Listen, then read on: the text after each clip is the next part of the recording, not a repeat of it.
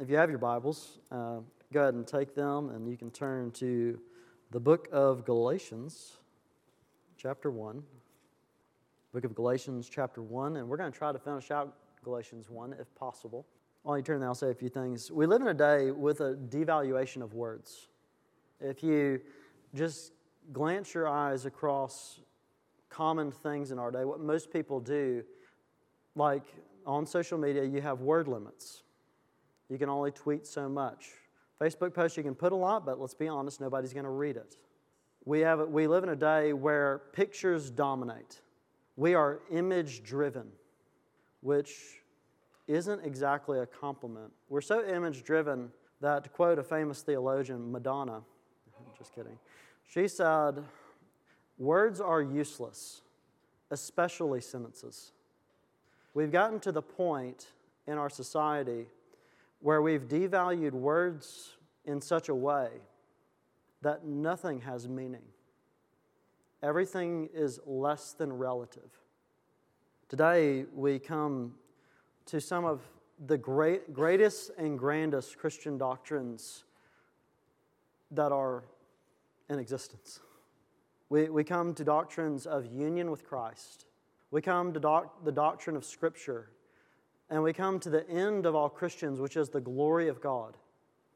And, and Paul defends himself against those who are devaluing his words. And we learn again, as the apostle comes to teach us, to value the Word of God, to value your Bible, to value especially the gospel it proclaims. As Paul says in 2 Corinthians 4, verse 7, we hold this treasure, it's a treasure, in jars of clay. But um, before I read, let me pray, and uh, then we'll uh, jump in. Our gracious God and Heavenly Father, speak, O Lord. Your servants listen. Give us ears and let, help us to receive the word here in Galatians. We pray in Jesus' name. Amen. All right, well, Galatians chapter 1, I'm going to read verses 13 through 24. Let's jump in. Paul says, For you have heard of my former life in Judaism, how I persecuted the church of God violently and tried to destroy it. And I was advancing in Judaism beyond many of my own age among my people. So extremely zealous was I for the traditions of my fathers. But when he, who had set me apart before I was born, who called me by his grace, was pleased to reveal his Son to me, in order that I might preach him among the Gentiles, I did not immediately consult with anyone nor did I go up to Jerusalem to those who were apostles before me, but I went away into Arabia and returned again to Damascus. Then, after three years, I went up to Jerusalem. I visited Cephas and remained with him 15 days. But I saw none of the other apostles except James, the Lord's brother. And what I am writing to you before God, I do not lie. Then I went into the regions of Syria and Cilicia and I was still unknown in person to the churches of Judea that are in Christ. They were only hearing it said, He who used to persecute us is now preaching the faith he once tried to destroy. And they glorified God because of me. Amen. The grass withers and the flower falls. The word of God endures forever. He writes truths on our hearts. Now, in your uh, bulletins, you see that I have two points. I, I have vacillated on this, and I told Dorothy I had two points, and I, well, I had three, uh, I had three points, and two points, now I'm back to three points. So I have different points in your bulletin, but you will forgive me. I hate three points, but here's a three point sermon for you. So the proposition is the same. Hear and remember Paul's wondrous gospel. Three points. Hear and remember Paul's wondrous gospel the gospel of union, the gospel of God, and the gospel of glory. The gospel of union, the gospel of God, and the gospel of glory. Now, let's see if we can accomplish this sermon before our time. Hear and remember Paul's wondrous gospel, the gospel of union. Verses 15 and 16, Paul opens uh, as he's proclaiming his testimony. He's just told us that who he was in Judaism. Now he says there's a change. Verse 15. But when he who set me apart before I was born, and who called me by his grace, was pleased to reveal his son to me. Let's stop right there. The apostle is in a polemical way telling his testimony, meaning what? He's going against other ideas of who he is. These people are saying one thing, and he says, Actually, let me tell you the truth. And he comes to address what they're saying about him. The Apostle Paul, in telling his testimony, is knowing these Judaizers are wreaking havoc on this church. And he comes and he says in verses 13 and 14, I was once worse than a Judaizer. I once believed everything they believe, but I went to the actual extreme of what they, what they, what they hold. He says, I know their doctrine, their doctrine of, you know, a little bit of grace, a lot of works, righteous equals righteousness with God. That doctrine leads to hatred of Christ and leads to destroying his church. And he tells you, I know that because I once did it. And now he starts in verse 15 to tell you a grand change that happened to him. And he says, The change was rooted in union with Christ. So he goes not only from telling a polemical aspect of his testimony, debunking the Judaizers, but now he goes to tell us a personal experience that happened in his life. He speaks of this per- personal experience to tell you that he is no second rate apostle, right? Y'all remember that? He's being called all kinds of names by these Judaizers who are saying, you know, don't listen to him. He got a second hand gospel. Well, let's give you the first hand gospel. They're, they're, and they're probably saying something along the lines in chapter 2. They're from James. They're from Jerusalem. They're from the capital city, one of the pillars of the church, and they know the truth. And Paul says, they're lying to you. But see what he says here. And Paul's, Paul begins to recount he was pleased to reveal his son to me in verse 16. And he's calling to mind Acts 9 when he does this. He's calling to mind Acts 9, particularly he's going to recall his commission, which is in verse 6 and then verses 15 and 16 of Acts 9. But his conversion is recorded Acts 9 1 to 7. Paul going to Damascus to persecute the Christians in Damascus on fire and zeal, has letters from Jerusalem to take them captive and imprison the Christians there. And when he's on the road going to Damascus, Jesus appears to him. And he says, Saul, Saul, why are you persecuting me? And he says, Who are you, Lord? I am Jesus whom you are persecuting. And but Jesus says, But go, and I will show you the many things you must suffer for my name. And he sends him into the city.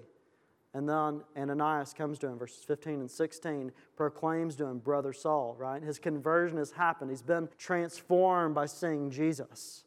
And here, he gives you the background. Not only his personal experience, but he gives you the, the, the Lord's interpretation of what he experienced. Notice what he says. In verse 15, we begin to get this phrase, but when he who had set me apart. And we talked about this a little bit last week. He was set apart before he was born, he was called by God's grace. But then notice, and this is where we often trip up, and the Judaizer would not, not have even realized this. He says in verse 16, when he, what was he pleased to do? What, what was he doing? When he was pleased, pleased, the pleasure of God revealed, to reveal his son to me. We often get the concept that God is not pleased to save these grand sinners. But Paul says he's the chief of sinners in 1 Timothy 1:15. He says, "It pleased God to save me." God did not begrudgingly save Paul. It was the Lord's delight to save him. And this is the, the pity of Jesus that he does not see people who are in des- desperate straits of sin and say, Well, I can't wait to condemn them. Rather, the pity of Jesus is greater. He sees men and women in sin, and his, he has both power and pity mixed together for them. He is ready and willing to save them. That was, was Paul's experience. And notice, he was pleased to do what? Reveal his son to me. Now, you'll notice a little footnote by two in your Bible. And it'll say in that footnote that two is the Greek word for in. Now, this is peculiar. It is peculiar because it was not because God, would if you think, if you think about this word for please, please it's the word eudekomai, which, eudeko, which all of you know really well. It was the same word that's used in uh, the three synoptic gospels for Jesus at his baptism. What does God say? The Lord says, This is my beloved Son in whom I am well pleased. Paul doesn't make distinction here. And this is one thing that you must note. In John 17, 23, when Jesus says in his high priestly prayer, he says, You know, Father, I and them and you and me, that they may become perfectly one, uh, so that the world may know that you sent me and loved them. He says this, and loved them even as you loved me. And here becomes a beautiful thing about the gospel something that utterly changed the Apostle Paul. That God was just as pleased with the Apostle Paul when he converted him on the Damascus Road as he's pleased with Jesus. And how, how can that even be possible? It is only possible with this one thing, and it's the importance of this word that he says, reveal his son in me.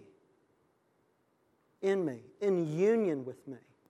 Paul was united to Jesus on the Damascus Road. And when he was in that union, God was pleased with the apostle. In fact, if you look at verse 15, who set me apart before I was born, who called me by his grace, it goes into what John Murray wrote his book about redemption accomplished and applied. Because here's what you have to get everything that we have in the gospel your calling, your election, if you even uh, all the way, all, all, the, all, the, all the degrees, your justification, your sanctification, your adoption, your, your, your glorification, they're all founded in Jesus. This becomes evident in Ephesians 1, verse 4, when, when the apostle says, same apostle, different letter, he says, even as God the Father chose us in Him before the foundations of the world, your election is in Christ. You were chosen to be in Him. Your calling is in Christ. He calls us out of the world into His own kingdom. Your adoption to be made a son is because Jesus' own sonship and Him giving that to you. Your righteousness is not your righteousness, it's His righteousness. And Paul says, This is the gospel that changed me, this gospel of union. It's, it's what he talks about in Ephesians 5 that you know, there's, he says, the man and the woman in marriage, going back to the, the Garden of Eden when he quotes Genesis 2.24, he says it's analogous of Christ in the church. You know, when, when a husband and wife get married, all the benefits of the husband uh, become the wife, and vice versa.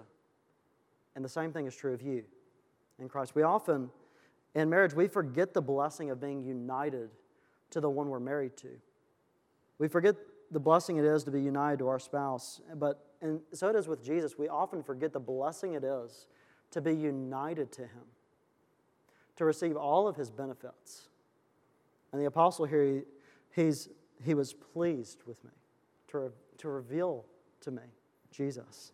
But I want you to note that the union with Christ that Paul received did not lead him to a life of just monkish ecstasy. Let's say that way. Notice what it did in verse 16.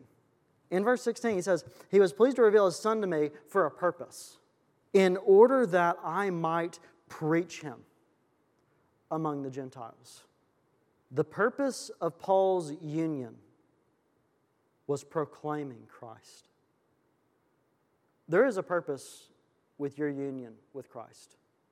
There is an end. And hopefully, we'll see the end is the glory of God, which actually is where this chapter ends in verse 24. It ends with Jesus being glorified in the church. And hopefully, we, we get there. But you are not given the greatest treasure in the totality of the universe to be unchanged by it. it it's, it's very similar to the voyage of the Dawn Treader. Whenever you, know, you have this little boy named Eustace, and he ends up stumbling into uh, the dragon comes a big dragon comes out and the dragon walks out and it dies in the river and eustace walks into the dragon's cave. Treasures everywhere. And you think could a person with such treasures ever remain unchanged by them? No and how can we receive the greatest treasure in all the universe and not be changed by it it's impossible. But the problem is that we think we have greater treasures than Jesus. People treasure wealth, and so they sacrifice, they sacrifice their religion, they sacrifice their families on the altar of career. That we might make much of our, our wealth. People, sacri- uh, people treasure personal aggrandizement, so what do they do? They please everyone around them. That what? Those people might make much of them. But if we treasure the gospel, if we treasure what, what we have in Christ in the gospel, which is honestly all you have in this world, don't you think if that is your, your abiding treasure day by day, you'll be changed by it? Don't you think you'll share Him and enjoy Him more continually if He is the center of your treasury? What do you treasure? The apostle here is treasuring Jesus. And so, what does he do with his treasure? He proclaims him. Now, let's see if I can make some real headway. Um, hear and remember Paul's wondrous gospel the gospel of union and the gospel of God. Paul is really getting at this point. This is the point of our passage. The union with Christ is a subpoint, but man, it's a glorious subpoint. So just enjoy that. That was free. But the gospel of God. See what Paul says in verse uh, at the end of verse 16. He says, I, uh, "So God revealed this gospel to me, and I did not immediately consult with anyone." Footnote: flesh and blood. I didn't consult with any flesh and blood man. Calling back to mind Matthew 16, when, when Peter makes the great confession, You are the Christ, the Son of the living God. And what does Jesus say to him? Flesh and blood did not reveal this to you, Peter but my Father who is in heaven. And Peter and Paul, in like symmetry, is picking up with Matthew 16, saying, I received revelation from the Lord Himself. I need consult with no other man. The Lord has revealed it to me. And since Paul, he's being attacked on these fronts of the authority of his words, he is here to say, this isn't man's gospel, it's God's gospel.